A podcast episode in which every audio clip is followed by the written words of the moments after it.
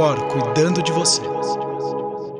Olá, mais um episódio Cor cuidando de você. Eu, Sérgio Bruni. Hoje eu tô com uma convidada muito, muito legal. É, é, o legal é porque eu gravei um outro episódio também com uma profissional que eu nunca tinha ouvido falar, né? Que era sobre microfisioterapia. E aqui hoje eu tô com a doutora Natália Prudêncio também. Ela é otorrinolaringologista, mas ela, dentro da parte de otorrino, tem uma especialização em otoneurologista. E eu nunca tinha ouvido falar nisso. Eu falei, quanto mais eu vou me inteirando com a medicina, mais complexo eu começo a ver a questão da medicina. Mas primeiro seja muito, muito bem-vinda, Natália. Até para fazer uma breve apresentação sobre ela, ela é graduada em medicina pela UFRJ, residência também otorrinolaringologista pela UFRJ e especialização em tontura e zumbido.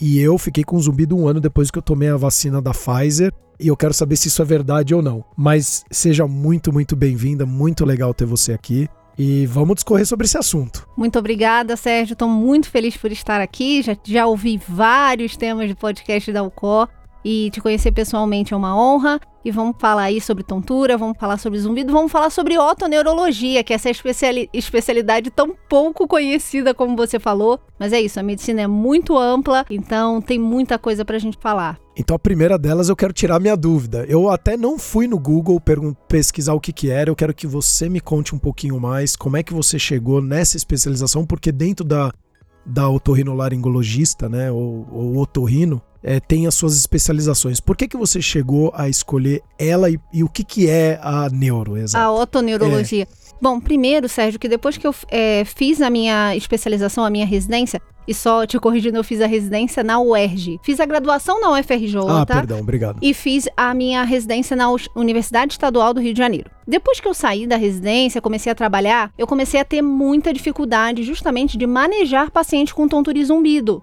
Ou seja, o paciente chegava com essa queixa, eu tinha uma certa dificuldade de pensar efetivamente nas possibilidades diagnósticas, como manejar aquele paciente. E eu fui buscar uma pessoa Nessa época eu estava no Rio, fui buscar uma pessoa que é referência nesse assunto no Rio de Janeiro, inclusive que é a doutora Lúcia Joffre, e falei assim: Lúcia, eu quero te acompanhar no ambulatório. Ela tem um ambulatório lá dentro de uma universidade pública. Deixa eu acompanhar você, quero aprender mais sobre esse assunto. E quando eu fui acompanhar ela, eu me apaixonei por esse assunto. Ela me mostrou um outro lado, me, assim, eu me aprofundei muito. Eu pensei, poxa, é, vamos ver o que, que eu posso fazer nesse sentido, nesse caminho. E aí fui buscar e vi que nessa época que eu estava acompanhando a Lúcia, a inscrição da especialização que a gente chama de Fellowship em Otoneurologia da Unifesp aqui em São Paulo estava aberta. Me inscrevi, fui para o processo seletivo, eu não achava que eu ia passar porque tinha muita gente. Naquele ano, inclusive, o chefe do serviço falou assim: gente, eu não sei o que está acontecendo esse ano que tem tanta gente buscando otoneuro. E eu falei assim: ah, gente, não, não vai rolar. Mas graças a Deus aconteceu e eu comecei a fazer essa especialização. Então o motivo foi justamente porque eu tinha dificuldade nesse assunto e queria aprender mais e entrei nessa área que eu gosto tanto. E a otoneuro fala justamente de doenças que acometem aí tanto o nosso ouvido ou estruturas dentro do cérebro que podem causar problemas relacionados ao equilíbrio, problemas relacionados a zumbido. Então é muito dessa conversa entre ouvido e estruturas cerebrais, por isso esse nome, otoneurologia. Que legal. A gente pode dizer que ah, quando você fala da tontura, ela sempre é uma labirintite quando que a tontura pode ser uma labirintite ou não? Enfim, eu queria entender o que é a tontura. Se a pessoa é uma pessoa tonta, legal. É. é. muito bom. É. é, é tont... Então vamos falar uma frase que é muito importante, viu, Sérgio? Tontura não é igual a labirintite. Eu vou repetir: ah. tontura não é igual a labirintite. De fato, tontura, quando a gente fala tontura, a gente está falando de qualquer é, distorção espacial que o paciente relate. Isso pode ser em relação ao ambiente ou em relação ao corpo dele. Ou seja, o paciente fala que, ah, Doutor, eu tô vendo o ambiente mexer, girar, parece que eu tô num barco. Isso tudo é tontura. Seja um desequilíbrio, uma instabilidade, ver um, ambiente girar, sensação de queda, isso tudo inclui tontura. E tontura exige uma investigação. Não, não tem como a gente fazer essa associação. Ah, é tontura, então com certeza é uma labirintite. Porque labirintite virou um termo muito para nomear qualquer tipo de tontura, mas na realidade, no consultório, Sérgio, isso é um quadro muito raro que a gente pouco diagnostica. Existem doenças muito mais comuns que causam tontura do que a própria labirintite. Então, isso é uma coisa que eu converso muito com os pacientes, converso muito nas minhas redes sociais e falo, gente, se você tem tontura, você precisa ter um diagnóstico. Porque tem muita essa coisa, né? Ah, eu tenho tontura e comenta com o vizinho. Aí o vizinho fala: Ah, é labirintite, tomei esse remédio aqui. Pô, tome esse é. remédio. E 80% das pessoas se automedicam, né? Co exatamente, já chega no consultório dizendo: Ah, doutora, eu tô tomando esse remédio há não sei quantos anos e nunca buscou um médico para saber o que, está acontecendo. Então, tontura não é igual labirintite. A gente precisa fazer um diagnóstico adequado e assim estabelecer um tratamento. É, eu, vou, eu vou até enfatizar aqui de novo. Obrigado, doutora Natália, por você trazer isso aqui, mas é, você que está escutando, de novo, a gente falou no último episódio, a gente fala em todos os episódios, autoconhecimento, bioindividualidade, você é um ser único, então vá atrás de boas informações, de profissionais de qualidade para entender qual é o seu problema. Se o seu amiguinho lá é um advogado, é um médico, nada contra, mas se ele não tem uma especialização e ele fala, ah, eu fiz isso e para mim funcionou, não é porque para ele funciona, quer dizer, talvez até para você possa funcionar mas vá atrás de bons profissionais, vá atrás de boas informações para você ter melhores decisões. Normalmente, quando a gente tem boas informações, a gente tende a tomar melhores decisões. Então, até antes da gente continuar aqui e se aprofundar um pouco mais, eu queria trazer um recado para quem está nos escutando. Então, hoje a gente fala de transtornos mentais. O Brasil é o segundo país que tem maior transtorno de depressão e o país que tem maior transtorno de ansiedade no mundo. E as principais causas do afastamento no mundo, e no Brasil inclusive, é a, com a questão de diminuição de produtividade, é por conta dos transtornos mentais. E aí, para vocês terem uma ideia, a OMS, né, que é a Organização Mundial da Saúde, ela estimou que a depressão e a ansiedade custa mais ou menos em torno de um trilhão de dólares à economia global. Traz uma perda gigantesca para a economia. Então, pensando nisso, a gente da Ucor, a gente criou um programa Durma Bem em 30 Dias, que a gente consegue te ajudar a dormir melhor em 30 dias e essa é uma oportunidade para você melhorar a sua qualidade de sono, diminuir a ansiedade, aumentar a disposição do corpo, melhorar a saúde mental e, consequentemente, também crescer profissionalmente. Então, um programa de 30 dias com benefícios para a vida toda. Para ter acesso ao programa, só clica no link que está na descrição desse episódio e lá você consegue saber mais e tirar todas as suas dúvidas. A gente sempre vai estar à disposição para poder te ajudar. Bom, mas como a gente está falando com a doutora Natália Prudêncio, eu preciso fazer essa pergunta antes, até porque eu te falei, eu tomei a vacina, não sei se foi coincidência, eu sou empreendedor, teve pandemia, não sei se era estresse, não era estresse, mas eu fiquei, logo depois que eu tomei a vacina, eu fiquei um ano com zumbido no ouvido. As duas, três primeiras semanas foram drásticas, porque apesar, graças a Deus, por eu acho que ter sido, não sei se é minha personalidade, mas por eu ter sido também jogador de tênis profissional, ajudou muito a ter uma audição seletiva. Então ficar concentrado naquilo que eu tava fazendo, tudo. Então a, no começo a hora de dormir era desesperadora. Ficava pi. Mas com o tempo eu escutava e eu, se eu tava falando aqui com você, eu tava escutando. Mas a vida segue, a gente se adapta. O ser humano é o ser mais adaptável do planeta. Então, é, isso é fato, não é fato? Por que, que vem o zumbido? O que, que é o zumbido de fato? É falta de sono, é estresse? Enfim, eu queria entender um pouquinho mais, até pra. Desculpa quem tá nos escutando, mas eu queria resolver meu pepino aqui. uma boa oportunidade. Já que é, estamos já aqui. Que... Justo, é. Sérgio. Bom, então vamos lá. Sua pergunta é, é, muito importante. Então, primeiro, eu preciso dizer que milhões, milhões de pessoas têm zumbido, viu, Sérgio? É um número muito, muito grande. Só que uma pequena parcela, 15, 20% no máximo dessas pessoas que têm zumbido tem algum incômodo com esse barulho ou chegam a buscar ajuda médica, tá? Porque o nosso cérebro, ele geralmente, o normal é que ele faça esse caminho de é, diminuir a sua percepção de qualquer som monótono, seja ele o zumbido, seja ele som externo, né? Então, é muito comum esse relato que você falou de, ah, nos primeiros, nos primeiros dias, nas primeiras semanas foi muito ruim, mas depois eu fui de alguma forma me adaptando a esse som. Isso tende a acontecer com a maior parte das pessoas mesmo. E o zumbido, ele, assim como a tontura, é um sintoma que tem várias causas, mas a primeira delas e mais comum é algum problema dentro do ouvido, algum, alguma agressão que o ouvido sofreu, alguma lesão. E a maioria dos pacientes que tem zumbido tem alguma perda auditiva, é, já estabelecida em audiometria, mas que é o exame que a gente usa para avaliar a audição desse paciente. Mas mesmo quando esse paciente não tem perda de audição, Sérgio, a gente não pode dizer que aquela via auditiva não sofreu nenhuma agressão, seja por exposição a excesso de barulho, seja por alguma medicação que o paciente usou, alguma infecção que ele teve. Então a gente entende que o zumbido é uma doença neurológica, ou seja, acontece por alterações auditivas é, em áreas no cérebro mas que o, o que levou a esse gatilho, o primeiro acontecimento, foi algum problema dentro do ouvido. No caso, né, se fala exatamente dessa história que da vacina. Isso aconteceu com algumas pessoas. É, o mais comum que a gente viu foi piora do zumbido depois de algumas vacinas e, em uma pequena parcela, de forma mais rara, o aparecimento desse zumbido. E a gente não sabe se efetivamente foi algo relacionado à resposta imune que esse paciente teve à vacina, talvez uma resposta imune um pouco exacerbada, além do normal, que possa ter afetado a orelha interna estruturas dentro do nosso ouvido e que possa ter gerado zumbido. Mas as, mesmo nos pacientes que tiveram após vacina, a gente tem que investigar todas as causas. Então, problemas dentro do ouvido, problemas próximos ao ouvido, como problemas musculares, pacientes que têm bruxismo, apertam os dentes. É, eu tenho um bruxismo seríssimo. Olha, tá vendo? Então, assim. Eu, já, eu tenho dois canais, eu quebrei dois dentes no meio. Caramba! E é. aí, será que talvez você já não tinha outros motivos para ter zumbido e a vacina foi só um estopim? Um gatilho. Isso geralmente é comum, o paciente ter mais de um motivo para ter o zumbido e algum funciona como um gatilho. Então, o bruxismo, contratura muscular de face, pescoço, ombro, alterações metabólicas, principalmente relacionadas ao metabolismo do açúcar. Então, tudo isso a gente tem que pesquisar porque sim afeta o ouvido.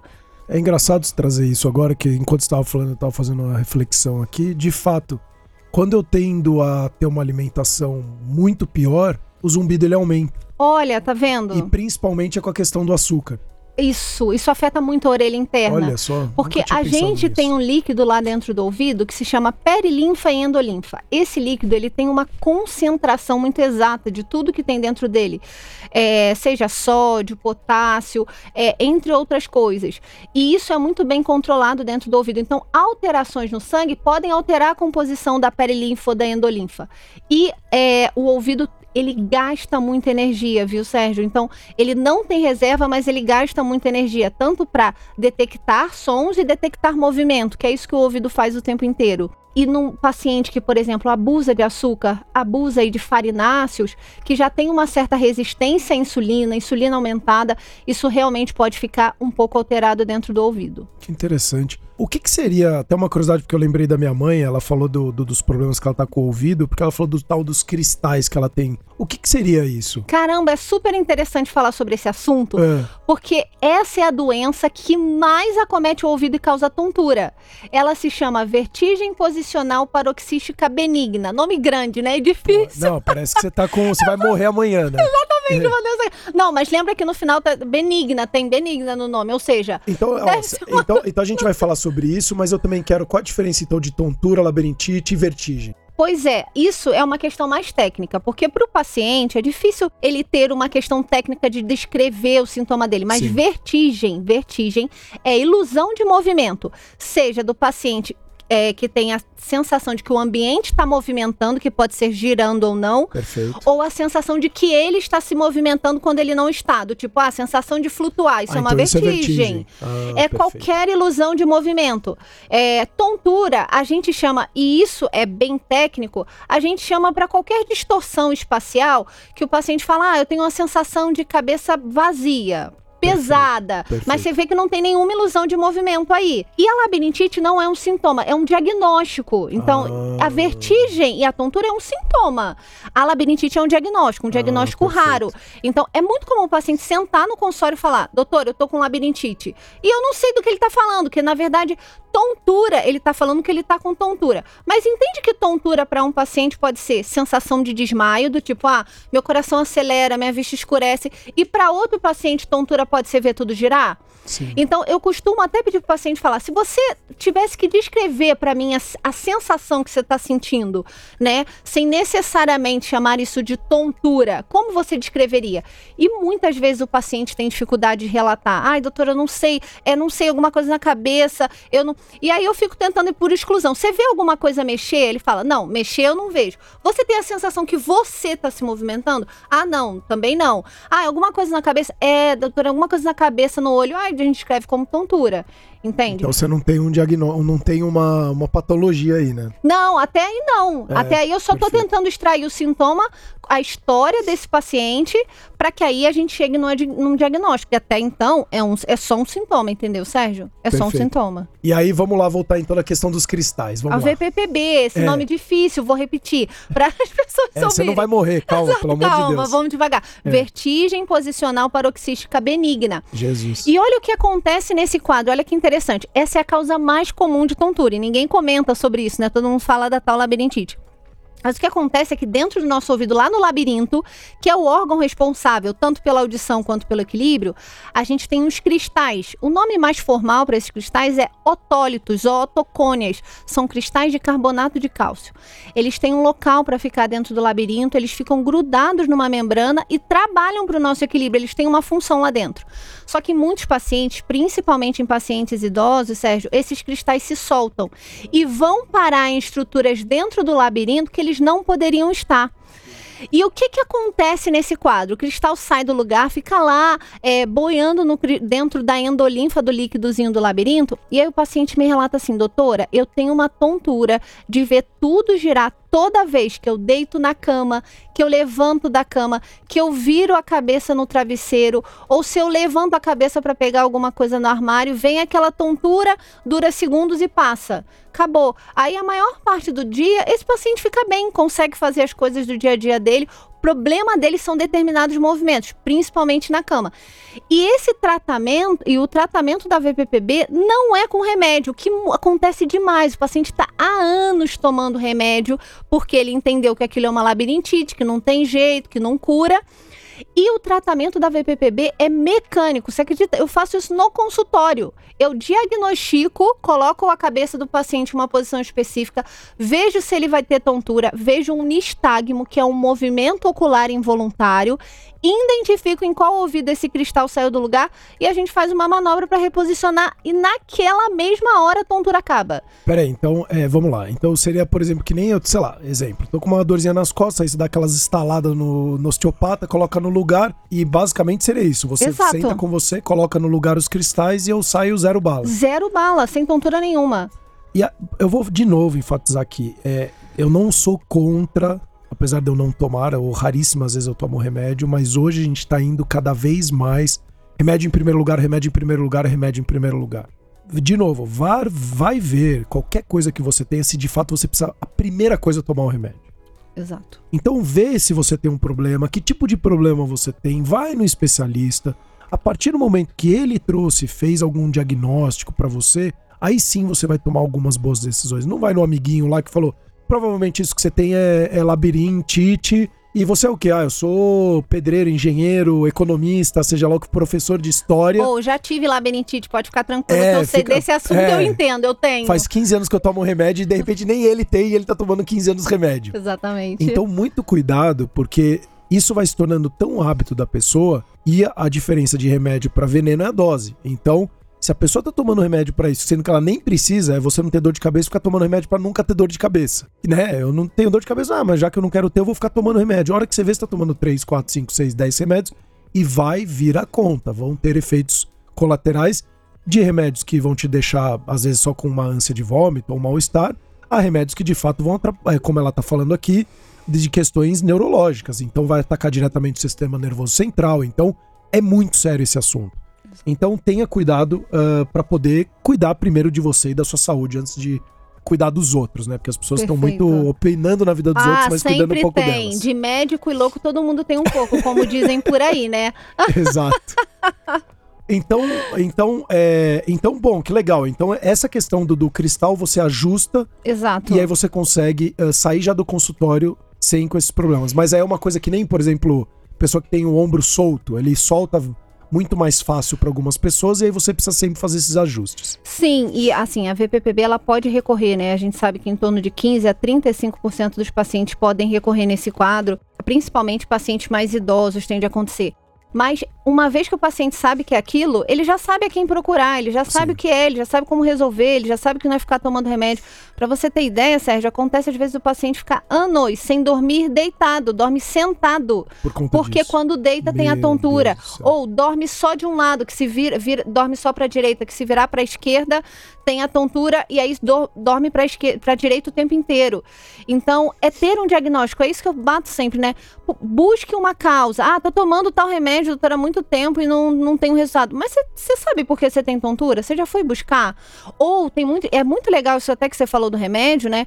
Porque tem muitos pacientes que eu vejo que se agarram a esse diagnóstico. Ah, não, eu tenho labirintite, já, já sei que não resolve. E aí chega no consultório, você quer falar para ele sobre melhorar a alimentação, melhorar o sono, fazer uma atividade física regular. Ele fala: Ah, não, doutora, mas não é isso, não. Minha tontura não é isso. É labirintite, eu tenho certeza. Não, não é. São seus hábitos de vida, é o que você está comendo, é a falta de, de um, uma atividade física. Então, às vezes é muito mais fácil você agarrar, se agarrar a um diagnóstico, tomar um remédio, do que necessariamente se dispor a mudar os seus hábitos de vida, né? E o nosso papel como médico é, além não só tratar, diagnosticar e tratar, mas promover saúde, né? Promover saúde sempre, isso é o mais importante. É, e até porque uh, isso não é uma questão pública, né? Porque aí a gente vai consumir menos remédios, menos alimentos ruins. Tem toda uma questão da indústria Exatamente. aí que é melhor pessoas infelizes e deprimidas do que pessoas felizes. Né, até tem um, um memezinho que fala, pô, se fosse todo mundo que fizesse yoga vegetariano, a gente quebrava a economia, né? Andando de bicicleta e andando a pé, você não ia comprar carro, não ia fazer nada.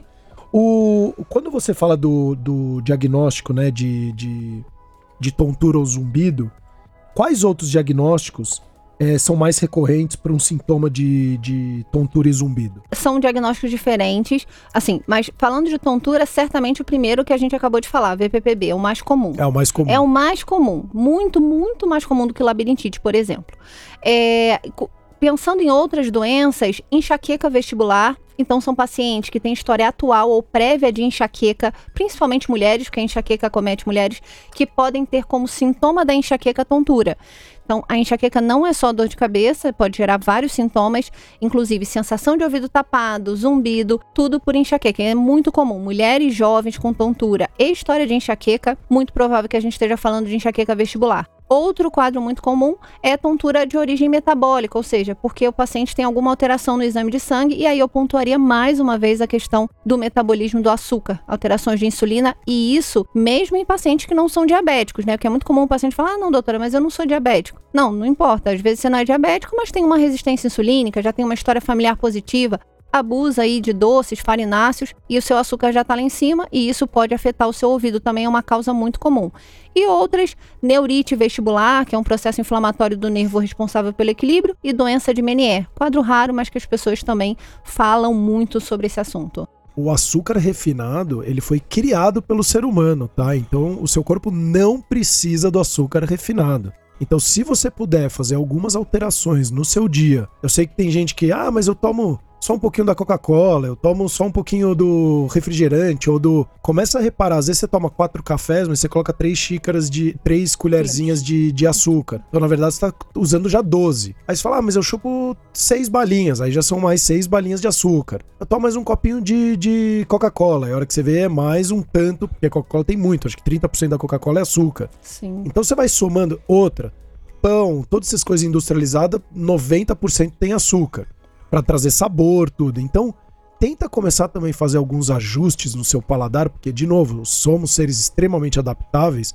Que talvez no começo, eu, inclusive eu tenho vários amigos que no começo, ah, o café tinha três, três colheres, aí ele, é impossível tomar 100. Hoje eles tomam 100 quando eles vão colocar colher. Qualquer tipo de açúcar, ele fala, é intragável hoje, porque é muito doce. É tudo hábito. E a gente tem aqui no Brasil um hábito de ser muito primeiro porções muito grandes, então você vai em quilo, qualquer coisa, os pratos são grandes, é tudo muita porção. E além disso, é tudo muito doce ou muito salgado, exatamente uhum. para você travar algumas coisas aí do cérebro e consumir mais aquilo. Entenda isso no seu dia também, né? E às vezes o paciente, é importante a gente falar que às vezes o paciente está consumindo açúcar, ele nem sabe que está consumindo açúcar, porque a gente fala, ah, você come doce? Ah, não, não como doce. Ah, você come muito bolo, pão, macarrão? Não, não como. Mas às vezes é o suco que, de caixinha que ele toma, que ele nunca foi olhar lá nos ingredientes, né? Eu falo muito isso para os pacientes. Olhe os ingredientes. E o primeiro ingrediente que você vê ali é o que está em mais quantidade. Isso, Aí você vai ver o suco que o paciente toma cheio de açúcar. Então ele nem sabe que ele está consumindo o açúcar que está ali.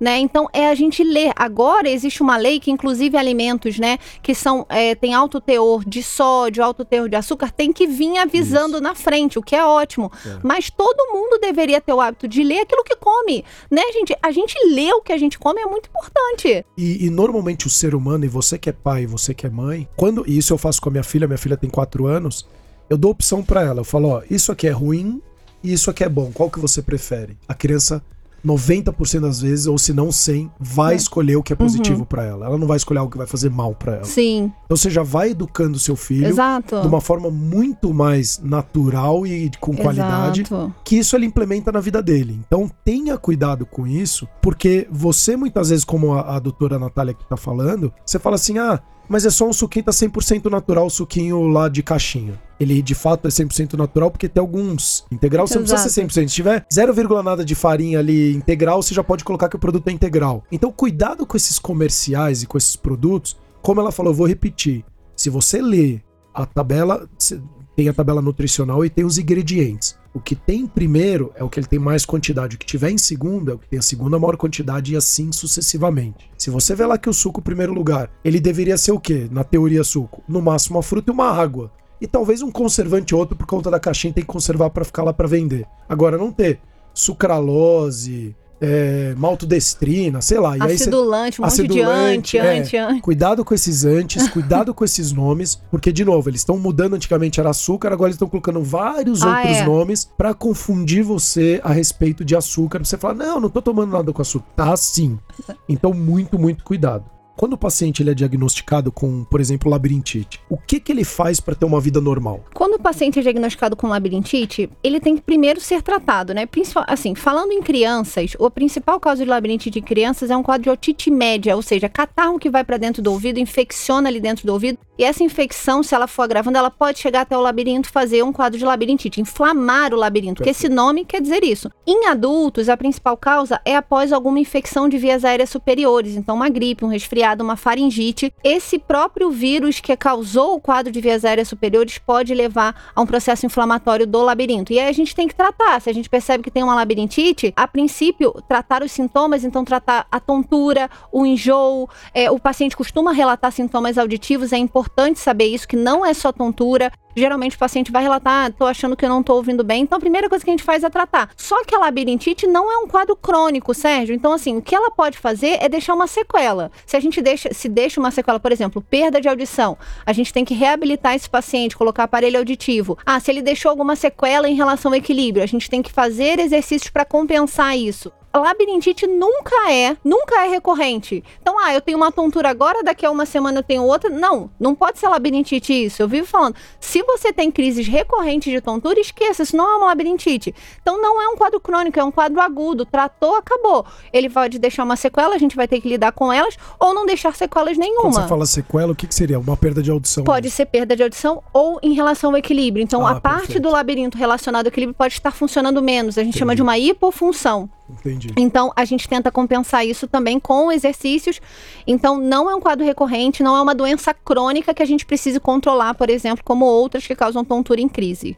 A gente falou do, dos três. Tem algum que é o principal? Agora, você falou alimentação, atividade física, o sono. O que, que para você hoje é o principal para a pessoa reduzir essa sensação de tontura? Seja, é, a gente já viu que o labirinto é uma coisa muito mais complexa. Bem complexa. É, não é tão, ah, todo mundo tem labirintite. Não, não é Exato. é isso. Mas como que é feito esse trabalho de vocês? Uh, porque aí tem um trabalho seu, não só do ponto de vista seu especialização, mas dependendo das, da, do problema da pessoa, você direciona também para um nutricionista, para um Perfeito. educador físico, um psicólogo, seja lá o que for, né? Exatamente. É, eu não, não consigo te dizer qual é o mais importante. Na verdade, todos eles precisam estar presentes. Isso é sempre perguntado em consulta. Como é a alimentação desse paciente, né? Você faz café, almoço e janta? Você come comida nessas refeições? Você abusa de algum tipo de alimento? Você bebe, você fuma, como é o seu sono, é, você faz atividade física regular, isso sempre é perguntado e sempre na intenção de melhorar. A começar, como a gente comentou, de promover saúde. Sim. É meu papel como médica, uma vez que eu estou diante de um paciente, independente da doença que ele tenha. Mas os três fatores são importantes, muito importantes. Então, se eu imagino que aquele paciente, por exemplo, tem algum distúrbio do sono,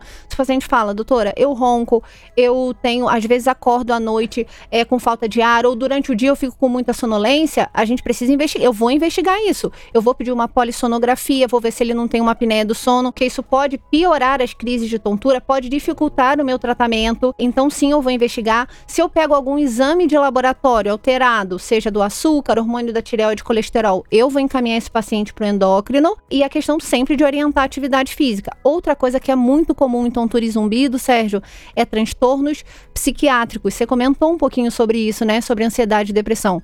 E a ansiedade em si acontece muito, muito junto com, com tontura e zumbido. Então, se eu suspeito, eu sempre pergunto se o paciente é muito ansioso, se ele tem pensamento acelerado, se ele sempre está com a cabeça lá no futuro, se ele tem sintomas de ansiedade, às vezes o coração acelerar, aperto no peito, eu sempre vou encaminhar também para um psiquiatra para a gente avaliar se não tem um transtorno.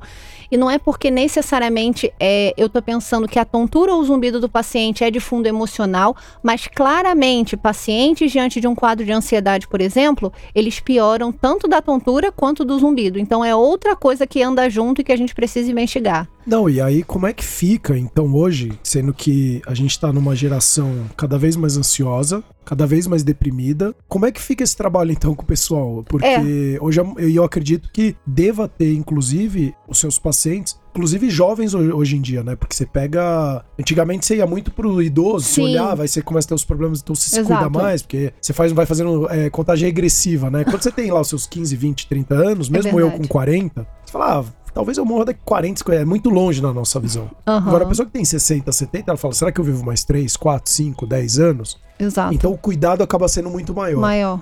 Como é que fica hoje com essa geração que tá enlouquecedora, né? Coitado é, deles. Pois é, a gente tá exatamente nesse ponto, né? Em que a gente é, tem muita informação e que tem toda essa parte de exigir produtividade, né? Hoje você tem que produzir muito é, e ser bem estabelecido na sua carreira, quanto mais novo é, buscar a questão de ganhar dinheiro. Então, tem tudo isso, isso sim tem gerado toda uma questão de ansiedade, estresse. E a gente acaba tendo que olhar para isso, olhar para isso é não necessariamente porque todos os pacientes precisam tomar algum remédio, mas serem diagnosticados. Eu sempre falo isso para os pacientes, né? Porque às vezes o paciente fala, doutora, eu já sou ansioso, eu sempre fui ansioso, eu sempre fui acelerado, eu já tenho esse ritmo. Não, mas calma aí, a gente está falando de uma questão fisiológica, de uma ansiedade que é fisiológica, porque essa resposta é para acontecer, né? A gente precisa ter um certo alarme de a, a, a resposta que a gente tem na ansiedade é quando a gente está sobre alguma ameaça. E o nosso corpo começa a liberar uma série de substâncias no sentido de ter uma resposta rápida. A gente tem que ter essa resposta.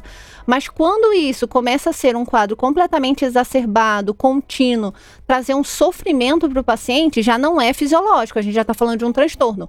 E aí o que a gente tem que fazer é diagnosticar, entende, Sérgio? Eu acho que o primeiro ponto é isso, diagnosticar. E quem diagnostica isso é um médico psiquiatra. Então, ter a opinião, a orientação de um médico, ah, a gente está falando de um transtorno de ansiedade generalizada, a gente está falando de uma fobia social, a gente está falando de uma crise de pânico, como é que trata esse quadro? Então, eu sempre oriento o paciente e peço a avaliação do psiquiatra e explico que não necessariamente eu estou querendo que ele tome um remédio, apesar que às vezes sim é necessário, mas que eu quero ter uma impressão, ter um diagnóstico. Então, acho que o mais importante é agora é ter profissionais, você buscar ajuda, até porque essa questão de essa questão mental, até emocional, acaba sendo um pouco negligenciada, né? A gente busca ajuda para um monte de coisa, mas a gente não busca ajuda para essa parte. E tem que buscar, existem médicos para tratar isso também. Então, ter a opinião, a orientação de um médico em relação a isso, certamente é a primeira etapa e grande parte dos meus pacientes eu encaminho sim para que a gente tenha uma impressão, uma opinião de um médico daquela área, que não é o que eu faço, né? Eu sou atoneiro, eu não sou psiquiatra, então eu tenho que encaminhar pro médico específico e responsável por isso. Quando você fala de tontura ou próprio labirintite, alguns dizem que tem determinados alimentos, que nem é, café, chocolate, feijão, preto, alguma coisa assim, Essa é, é, verdade, isso é mito que esses eles acabam piorando um quadro ou como é que é isso? É grande parte, na verdade, é mito no que eu digo assim, de que eu acho que as pessoas levam para um extremo, né? Tipo, ah, se ela tá com tontura, não, meu Deus, tem que tirar todo o café. Sim. Não, não, não precisa tirar todo As o café. O café é o vilão, o chocolate é, é o vilão, Exatamente, o vilão. não, é. não tem muito isso. É, tem a questão de a gente orientar que o paciente passa, é, ingira os alimentos com certo equilíbrio. Então, ah, o café dele pode tomar o café dele de manhã, um café de, um cafezinho à tarde, não tem problema. A questão toda é o paciente tomar o café, uma Coca-Cola, um chá preto, um mate, um energético, tudo que tem cafeína estimula o sistema nervoso central, aí sim, ele pode ter sintomas de tontura, mesmo se ele não tem nenhum problema relacionado ao ouvido, entendeu, Sérgio? Então, sim, essa questão alimentar é mito.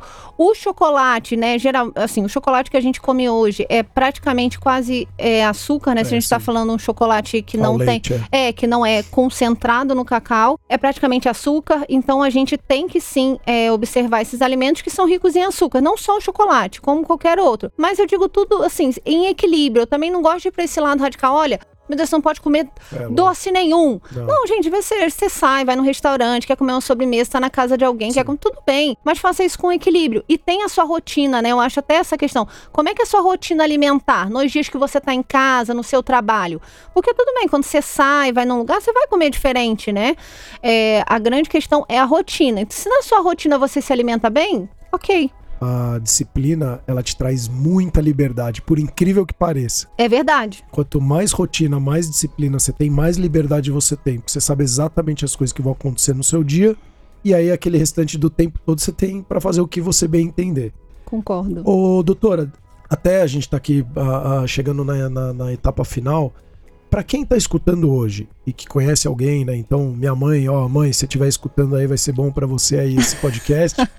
quem tem um amigo, cônjuge, um, enfim, namorado, chefe, alguém do trabalho, quais dicas você então consegue trazer hoje para a pessoa já tentar colocar alguma coisa em prática para trazer algum benefício para ela com relação a esse assunto? Bom, primeiro eu digo se você tem uma tontura que é recorrente, a, é, impacta nas suas atividades ou um zumbido que te incomode, que você busque um médico, né? É, eu acho que essa é a primeira coisa, ter a orientação, um diagnóstico de um médico Segunda coisa, não se automedicar, certamente. Não pegue um remédio e tome, principalmente se você é aquela pessoa que já toma vários outros remédios, controla doenças crônicas, evite se automedicar sempre. Então, esse é o segundo, segundo ponto. E terceiro, ter hábitos saudáveis, hábitos saudáveis, né? E a gente está falando e isso tem que ser o básico para qualquer doença. Por mais que a gente faça remédio, tenha um tratamento específico, isso precisa ser a base. A base é ter um sono de qualidade, ter uma alimentação, é, uma boa alimentação, ter boas escolhas de alimentos que sejam nutritivos efetivamente, não só que vão te saciar,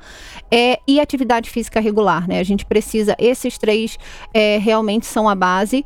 Então, eu acredito que diante de hábitos bons, você vai você consegue ter uma saúde, não que você não vai desenvolver nada, mas uma vez que você tem algum problema, provavelmente a gente vai ter maior facilidade em resolver ou maior facilidade em diagnosticar, né? Porque às vezes chega justamente o paciente que chega no meu consultório, que ele não dorme bem, não se alimenta bem, não faz atividade física, não ingere líquido, eu tenho que ir corrigindo isso tudo para observar talvez o que que é que vai trazer a melhora dele, que às vezes não necessariamente tem nenhuma doença, entende?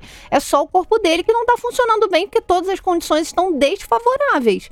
Então, a gente precisa ter o hábito é, de preservar a nossa saúde. Preservar a nossa saúde é cuidar da nossa alimentação, atividade física e sono. Eu sei que tem o, a recompensa do curto prazo, né? E tem os benefícios do longo prazo. E, a, e isso vai ser a briga mais constante que você vai ter na sua vida. Então, isso com qualquer coisa, seja com droga, com bebida, com docinho, com qualquer coisa. Então, às vezes você não enxerga o resultado, né? Então, por exemplo, ir para uma academia, você só vai enxergar o resultado a médio e longo prazo. E as pessoas acabam desistindo, muitas vezes, de cuidar do corpo, porque ela tá focando na estética.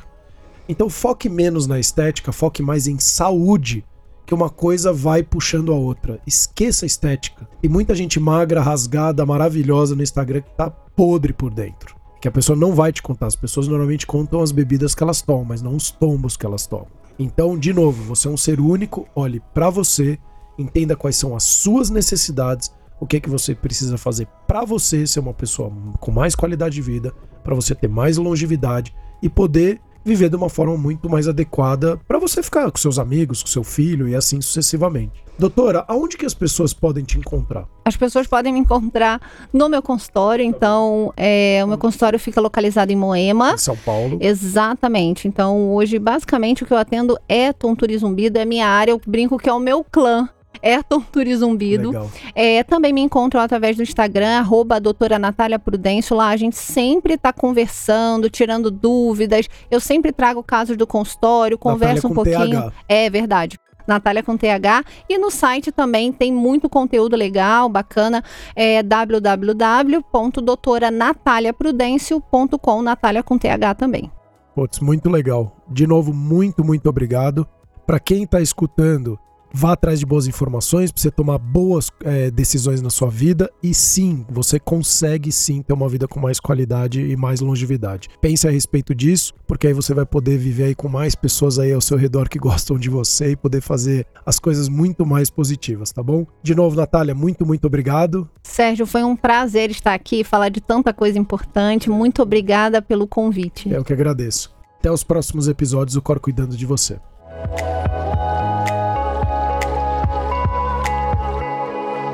Cor Cuidando de Você.